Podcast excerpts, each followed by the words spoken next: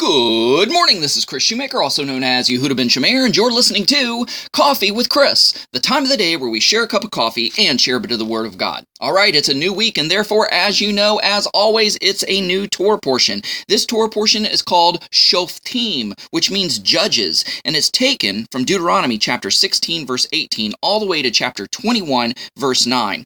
So the Aliyah or Sidra for today is Deuteronomy chapter 16, verse 18 through 17, verse 13. It's quite a lengthy chapter, but I'm just going to pick a few verses to expound upon. But basically, in general, this Sidra is all about the appointment of judges once they cross over into the land of Israel and start getting settled into their uh, um, uh, perspective uh, territories as individual tribes. There was the uh, Supreme Court, which was called the Sanhedrin, and it is made up of 71 members. Then you have a smaller Sanhedrin or a lower court, which is made up of 23 members. Then you have more of local courts, which is made up of three judges.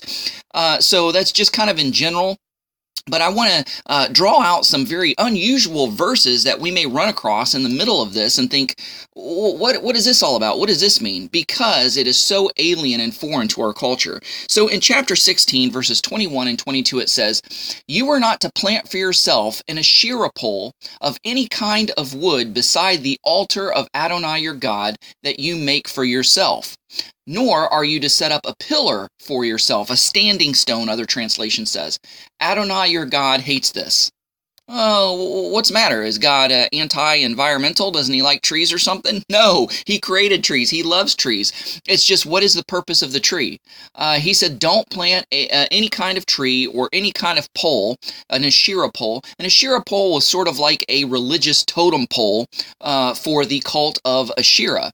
And uh, basically, the Asherah pole and the standing stone or the pillar were basically phallic symbols of the ancient pagan world all pagan religions at that time had gods and goddesses that they worshiped, and many times sexual acts were involved in the worship of these gods with uh, priest and priestess, and it was done in front of these pillars in front of these uh, uh, poles. And uh, so the Lord is like, You're not to do this. This, this faith, this religion that I'm passing down to you is something totally different from that of the nations and extremely totally different from that of the pagan, uh, uh, of the pagan Canaanites. Your faith, your religion is not to look anything like these pagan religions. This is something revolutionary it's something totally new. Um, you are holy, which means you are different. You are holy, which means you are set apart. Uh, I am a holy God, which means I am not like the rest of the gods.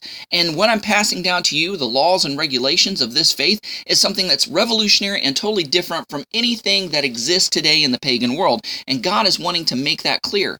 Now, the Asherah pole and the standing stone and all the sexual relations of, of these pagan cults that were involved basically said there is a there is a God, and this God had a consort. He had a female goddess that he consorted with. And God was saying, No, I am one. I am one and only. There is no God besides me. I have no consort. And basically, uh, you know, there is no sex involved in in the worship of me or in this faith, in this religion that I'm bringing you into.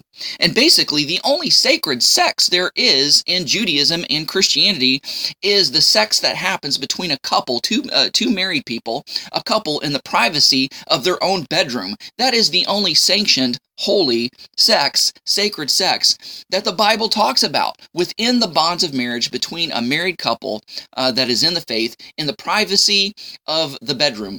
Uh, because the cults were, were, were basically doing these lewd sexual acts in front of everybody. And one of the greatest examples in Scripture is that of the incident of Baal Peor, which we read about a few weeks ago. So basically, God is stressing that no custom or tradition of the pagan nation surrounding you is to enter and to be assimilated and become a part of worship of me, of the religious expression of worship of me you know, I'm laying down the protocol, I'm laying down the rules, and this is the way it is. This is the only acceptable worship that I'm going to accept from you because it is sacred, it is holy, it is different, it is set apart. You are not to look like the nations. And that message today should be brought out to the body of Messiah and to the congregations thereof that we're not to assimilate pagan culture into our churches. Sadly, this is the way it's become. and they're using these these uh, pagan, ungodly things to try to draw people in uh, to get them into church. And like I give, gave the example many, many times, it may work for a time. It's just like when the circus or the car- carnival comes to town. They want to see what the freak show is all about. After all the glitz and glamour and the, the initial shock and awe of this new thing passes, they're like, eh, we've seen that, we've done that, and people leave. The only staying power to a congregation is going to be the unadulterated truth. Guys, thanks so much for listening. Go out there and have a great day. Shalom and God bless.